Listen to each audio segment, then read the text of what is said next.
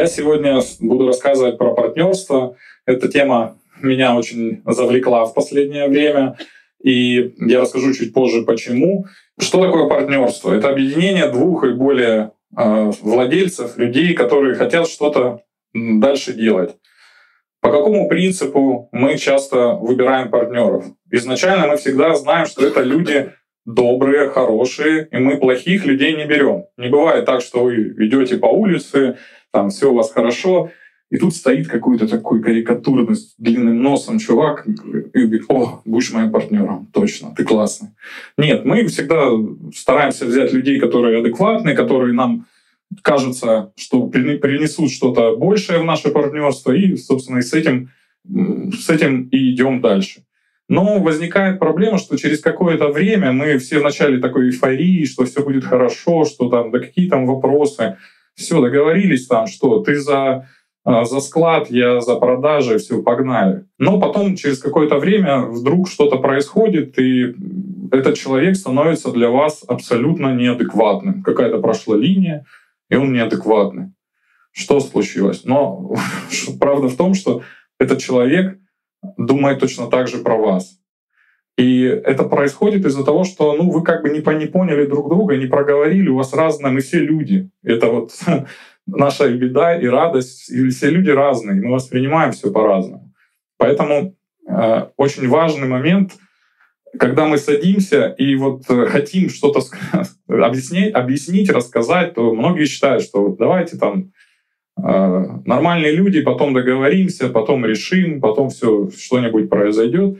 Потом, как правило, случается крайне редко и крайне плохо. Что происходит в дальнейшем, когда партнеры вдруг поссорились, у них куда путь? Правильно, в суд.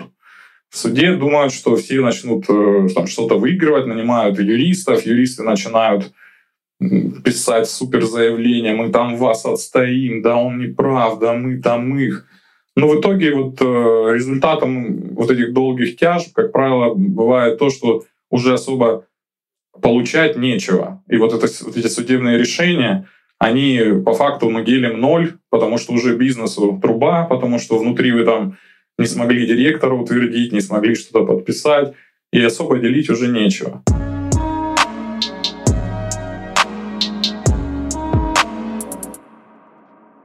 Почему я, собственно, об этом решил рассказывать и почему надо меня э, слушать? Да? А, потому что я в основном, то есть я управляющий партнер компании, юридическая сторожанка и партнеры, и мы а, уже ну, в своей компании 8 лет, кстати, сегодня день рождения компании. Спасибо. 8 лет. А, я в, в теме банкротства, проблемных активов более 12 лет. Банк, потом другая компания, потом своя компания. И так случилось, что на всем протяжении этой жизни, этой работы я сталкивался с тем, когда компании приходят в, в какому-то негативному сценарию, к какому-то краху. Да, часто это было из-за каких-то внешних сценариев, там что-то происходило, менялась конъюнктура рынка, там где-то еще что-то. Но процентов 30 это происходило из-за того, что э, партнеры начинали внутри войну, какой-то корпоративный конфликт, мы не выпла... один не выплачивает, э, кому-то не выплачиваются дивиденды, он начинает э, писать какие-то письма, ему не отвечают, предоставьте отчетность, нет, отчетности нет, ах, я вам тогда в суд, я выхожу, давайте долю, а ему, чтобы долю не отдавать, начинают банкротить компанию, сейчас мы там спрячем, все выведем, банкротство. Вот. Потом прилетают туда другие кредиторы, зарплаты, и в итоге компании нет, ничего нет. Они, как учредители там, в низших очередях, ничего не получают. И, собственно, я когда вот э, этим, этого насмотрелся достаточно много, хотелось все таки ну, я, в принципе, по своему характеру человек такой ну, позитивный, да, мне хочется что-то э, созидать. И вот когда я узнал о, такой механике, как партнерское соглашение, то я вот мне стало это интересно, стал погружаться, поучился, и вот э, сейчас стараюсь людям рассказывать в сообществах, на каких-то форумах, везде рассказывать про эту методику, как она может вам помочь.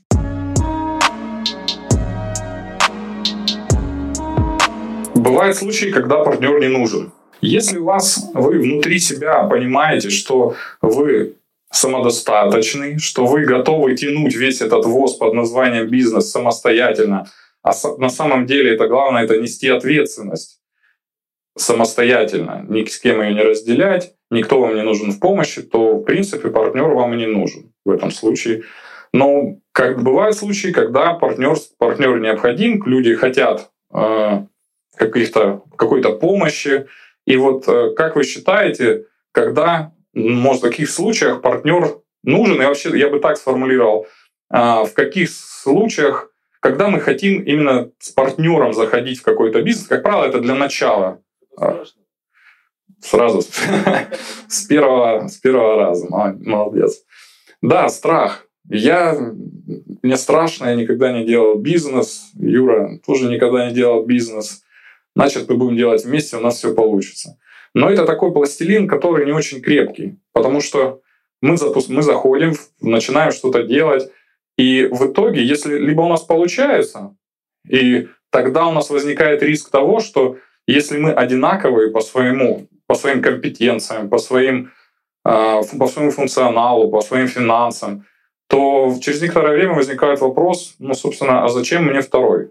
То есть он, скорее всего, делает меньше, а, денег я ему даю столько же, и начинаются какие-то ну, какие попытки что-то там сделать слева, начинаются конфликты.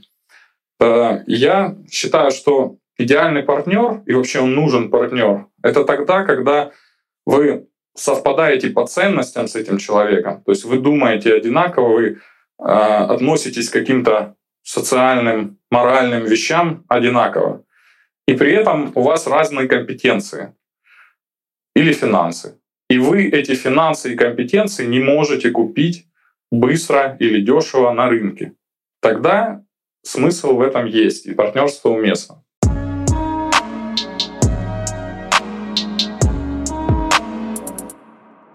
Я для себя э, выделил несколько видов партнерств, Первое — это вот друг один и друг два. Есть такое расхожее мнение, что партнерство друзей, они, ну вообще, типа, какой бизнес с друзьями, ни за что, никогда. И я, в принципе, сам так думал долгое время. А, но партнерства, основанные на дружбе или, на, или семейные партнерства, они, у них очень крепкие социальные связи. И это, в принципе, помогает. Э, единственное, что нужно сразу оговорить, много вопросов, которые бы вам дальше не позволили разломать это партнерство. То есть нужно много о чем договориться. Потому что расход с партнером это как проблемно, и, но терпимо, в принципе. Да? Вы теряете бизнес, деньги, нервы. Но когда у вас происходит конфликт с другом или в семье, вы еще и теряете а, там, социальные, психологические какие-то связи. Это очень тяжело. Поэтому партнерство с друзьями это вполне норм, это окей, только нужно, если вы сели с ним и проговорили, что вы делаете, как. Ну, мы дальше будем рассматривать, что, что нужно проговорить, зачем, как, почему. Вот. И в целом это нормальное вид партнерства. А, работающий бизнес плюс инвестор.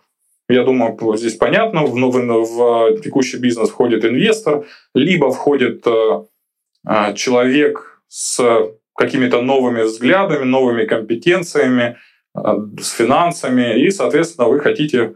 Ну, это такое как продолжение случая начала партнерства, когда на уже в действующий бизнес кто-то присоединяется. А, новый бизнес плюс, плюс инвестор. Ну, это, как правило, истории со стартапами, когда идет какая-то, например, айтишная, айтишная компания, они привлекают раунды инвестирования, и вот к ним входят инвесторы. Инвесторы потом совместно начинают принимать решения или продавливать. И вот очень хорошо бы э, на этапе вхождения э, обсудить команде инвестору, ну, команде, фаундеру и инвестору, э, что мы вообще видим, что хотим и как будем дальше двигаться.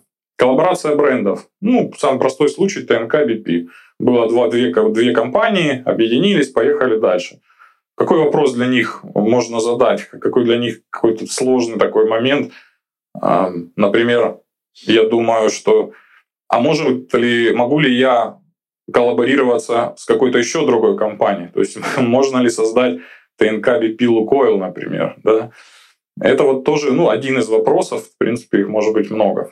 Внутренние стартапы корпоративные, когда в рамках большого проекта создается продукт, И этот продукт, э, по сути, в нем свои, своя команда, свои цели, задачи, и они должны также достигать каких-то целей совместно. И совместно с большой э, компанией. Ну, это вот всякие истории, связанные со Сбером, Яндексом, где внутри куча разных сервисов, которые там запускаются, работают и все такое. И опционы топ-менеджерам — это частая любимая история, что у меня такой классный руководитель, или наоборот, он есть, но вот не могу я выйти из операционки, а хочется. Дай-ка я дам ему долю. Отлично. Даем долю, а опцион а, опцион это такой договор, который как бы про будущее. Да? То есть мы сейчас договариваемся, все прописываем. Это, как правило, ну, не как правило, это нотариальный документ. И прописываем, что, например, при достижении каких-то показателей а, такой-то человек получает долю. И уже от меня тогда, как от собственника, например, это не зависит. Человек приходит к нотариусу, говорит, вот я принес документы, я достиг, и автоматом получает долю. Отлично. Наверное, мотивирует. Но не создает ли это проблем? Потому что этот миноритарий, получив там свои 1, 2, 3 процента или 0,1, 0,2, 0,3, в итоге в зависимости от того, как у вас составлены корпоративные документы, может блокировать вам деятельность компании. Потому что если в каком-то уставе, который, как правило, у многих скачан обычно такой из интернета, стандартный, там прописано, что, например, по некоторым вопросам решается только единогласно. И этот менеджер говорит, я против там, выбора директора, или против одобрения сделки, или против там, еще чего-то, связанного с, разби- с развитием компании, против инвестиций, против покупки какого-то бизнеса другого. И все, он будет вам блокировать из-за того, что вот у него есть такой вопрос. Поэтому я так скептически вообще в принципе отношусь. То есть, если человек хочет, надо вот здесь тоже поговорить, что ты видишь, почему ты хочешь, или, допустим, менеджер сам приходит, говорит, слушай, я хочу долю, там, вот я верю в компанию, там, все. И надо поговорить, ты хочешь долю почему? Ты хочешь э, чуть-чуть прибыли просто, да, от компании. Окей, это можно и без доли сделать. У меня, например, в моей компании э, я единственный учредитель, и у меня несколько партнеров. Ну, нам просто, ввиду на того, что мы э, арбитражные управляющие, имеем определенный статус, нам нельзя находиться вместе юридически. Но даже если, несмотря на это, то вот они получают определенные доли прибыли, а при этом мы не являемся в одном юридическом лице участниками, собственниками.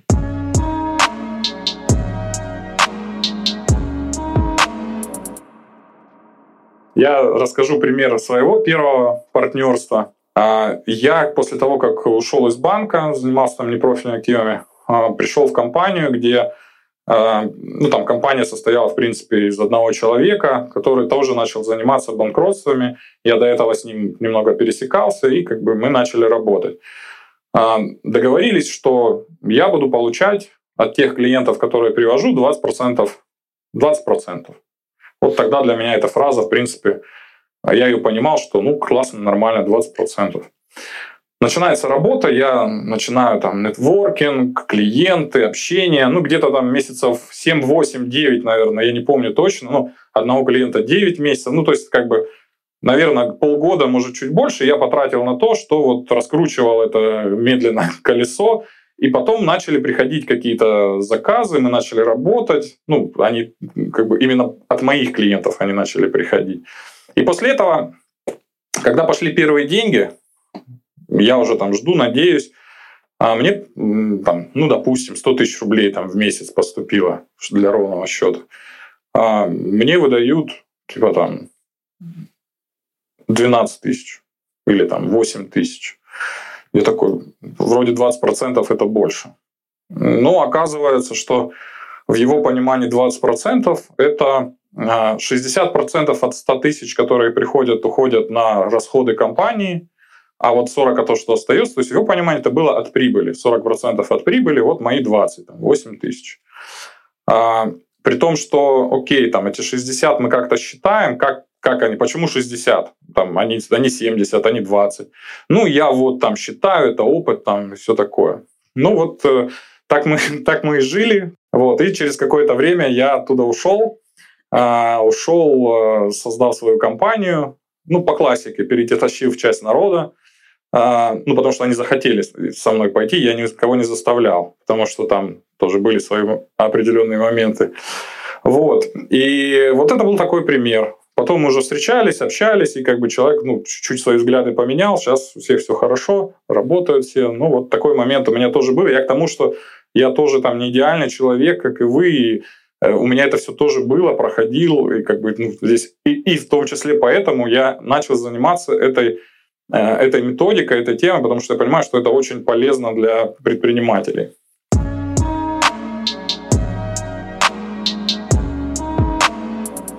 Почему у нас происходит такой вот э, разлад, и почему мы часто не понимаем, происходит непонимание? Потому что часто многие из нас по-разному воспринимают ту или иную информацию. Например, что вы скажете, если я, придя к вам, скажу, что я буду у вас генеральным директором? Какие мысли у кого? Что это означает? Ты будешь э, заберешь часть моих функций. Часть функции. То есть что-то буду работать. Так. Принятие решений, например. Принятие решений. Так. На Газанову и отдыхать. Супер. Мне вот больше всего этот вариант нравится. Да, на Газанову и отдыхать. Часть административной уголовной ответственности. Да, вот. А, когда этот вопрос задаешь юристам, то они скажут, значит, ты сядешь. И вот этот вопрос в том, что как, мы воспринимаем, а, как мы воспринимаем ту или иную информацию. Вроде бы вопрос одинаковый, а результат может быть разный и восприятие разное. Например, а, одно партнерство, три человека, они получается так, что в первом партнерстве были двое, и один, и в другом один. И вот они объединяются. И вот этот один, который но новый, он говорит, я не хочу, чтобы вот то, этот человек был генеральным директором, а он там в том партнерстве миноритарий. Принципиально, то есть тогда партнерства не будет. Там вопрос, а почему, что, как. Я думаю, что он нас там будет обманывать. А у этого спрашиваем, а почему? А он говорит, я только генеральный директор, я вообще не уйду никогда с этой позиции, там переизбираться раз в пять лет, и то не, не факт. А почему, что для тебя, почему для тебя вот так важно быть генеральным директором? Что это? А он, оказывается, в том партнерстве был миноритарий, и он говорит, я от меня тогда, если я вообще отдам генеральное директорство, я, от меня тогда вообще ничего зависеть не будет, и никто считаться не будет. Окей, тогда ты хочешь просто принимать участие в решениях. Да, хочу в решениях. Тогда, если мы тебя назовем там какой-нибудь исполнительный директор, директор по развитию, там еще почему-то, это будет нормально, но ты будешь прописан, что ты в решениях участвуешь, и твой голос не, не равен твоей доли, а там равен одному голосу из трех. Да, нормально. Тогда, в принципе, можно и там, через год переизбрать. Для первого тоже так нормально? Да, нормально. А у того у первого просто были тоже какие-то свои давние страхи с тем, что директор там ушел с ключами, со всеми делами. И вот э, каждый реализовывает свои страхи. И вот, э, вот это непонимание, оно рождает вот такие страхи, рождает недосказанность, которая в итоге приводит к конфликтам. Что желательно сделать? Сесть и поговорить. И здесь вот ключевая фраза «поговорить заранее». Когда мы когда наступил кризисный момент, когда наступил кассовый разрыв, и мы начинаем, так, слушай, ты же ответственный за финансы, что за фигня? А почему я? И мы говорили, ты. И вот это начинается, а кассовый разрыв уже есть, и надо что-то делать. То договориться крайне сложно, потому что уже наступил этот момент. Если же разговаривать заранее и эту ситуацию описывать гипотетически, то мы включаем свой, свой, свой, свой мозг, отключаем эмоции и спокойно договариваемся, разговариваем, что мы, что мы делаем, кто в сколько вкидывается, и это, это правильный подход. Здесь вот именно ключевой момент, что надо делать это заранее, когда мы еще не в конфликте, когда мы способны принимать решения, там, любим друг друга, счастливы от партнерства и готовы обсуждать.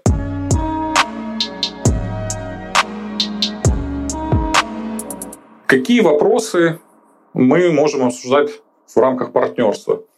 Я предлагаю сейчас позадавать деликатные вопросы. Например, какие вот такие деликатные вопросы вам, казалось бы, вообще могут быть. Не бойтесь, вы же говорите не про себя, это там про какого-то вашего друга, поэтому смело буду слушать. Кто, говорит, сказать, разводиться не планируют? Разводиться с женой, да, хорошо, или с мужем, не будем сексистами. Так, еще. Если умрет, что будет дальше? Да, Дима, правильно, что если умрешь. По, по поводу если умрешь, примеру, там, у моего тоже товарища, архитектора, а, у него было партнерство, он должен был туда ехать, в Челябинск. И там, ну, такой Челябинск, два партнера, завод, все как бы круто, мощно. И пока он туда летит, они говорят, слушай, давай ты мне нам скинь вопросы, чтобы мы уже заранее там все пообсуждали. Да, окей, и вы, ребята, умные, пожалуйста. И начинают, он, они, он рассказывает, как они ему звонят, как происходила ситуация. Один из первых вопросов. Что будет, если ты умрешь? В смысле? Ну, что будет, если ты умрешь? А что это я умру? Может, ты умрешь? Алло, Дима, приезжаем, мы тебя подождем. Да? Вот э, такие вопросы часто сложно задавать. Хотя ну, можно это тоже сделать, я не вижу каких-то проблем. Какие еще деликатные вопросы считаете? Наследники. Наследники, да, могут ли они входить потом в бизнес, а, влияние, влияние как они доли получают, или мы им выплачиваем, вот это все, да. А если есть наследники, если есть а, например, там официальные наследники, неофициальные, там, ну, жизнь такая, что у всех всякое может быть. Я вот накидал еще вопросов э, деликатных. Да, это тоже важные, важные вопросы, но они немножко не попадают в категорию таких деликатных. Деликатно это про личное, да, это вот про, про, про то, что умер, про то, что вот такое, что, ну, блин, не хочешь об этом вообще думать. Как, что это такое? Ну, допустим, договорились, мы, там, мы топим, да, допустим, mm-hmm. доходишь до какого-то уровня и понимаешь, что один партнер говорит, слушай, меня вообще все кайф. А ты, а ты такой думаешь, надо топить дальше, а ты не можешь топить без него. Ну да, да, это тоже, тоже относится. А, накидал еще несколько вопросов тоже про развод. А что будет, если я стану потеряю дееспособность, допустим, инвалидность или еще что-то? И можно да, заранее договариваться. Для кого-то кто-то говорит, да, все, компания там на века, будем тебя поддерживать, все, доля. Кто-то договорится о том, что мы тебе выплачиваем долю в соответствии с вот такой оценкой, об оценке мы тоже договариваемся и бежим дальше.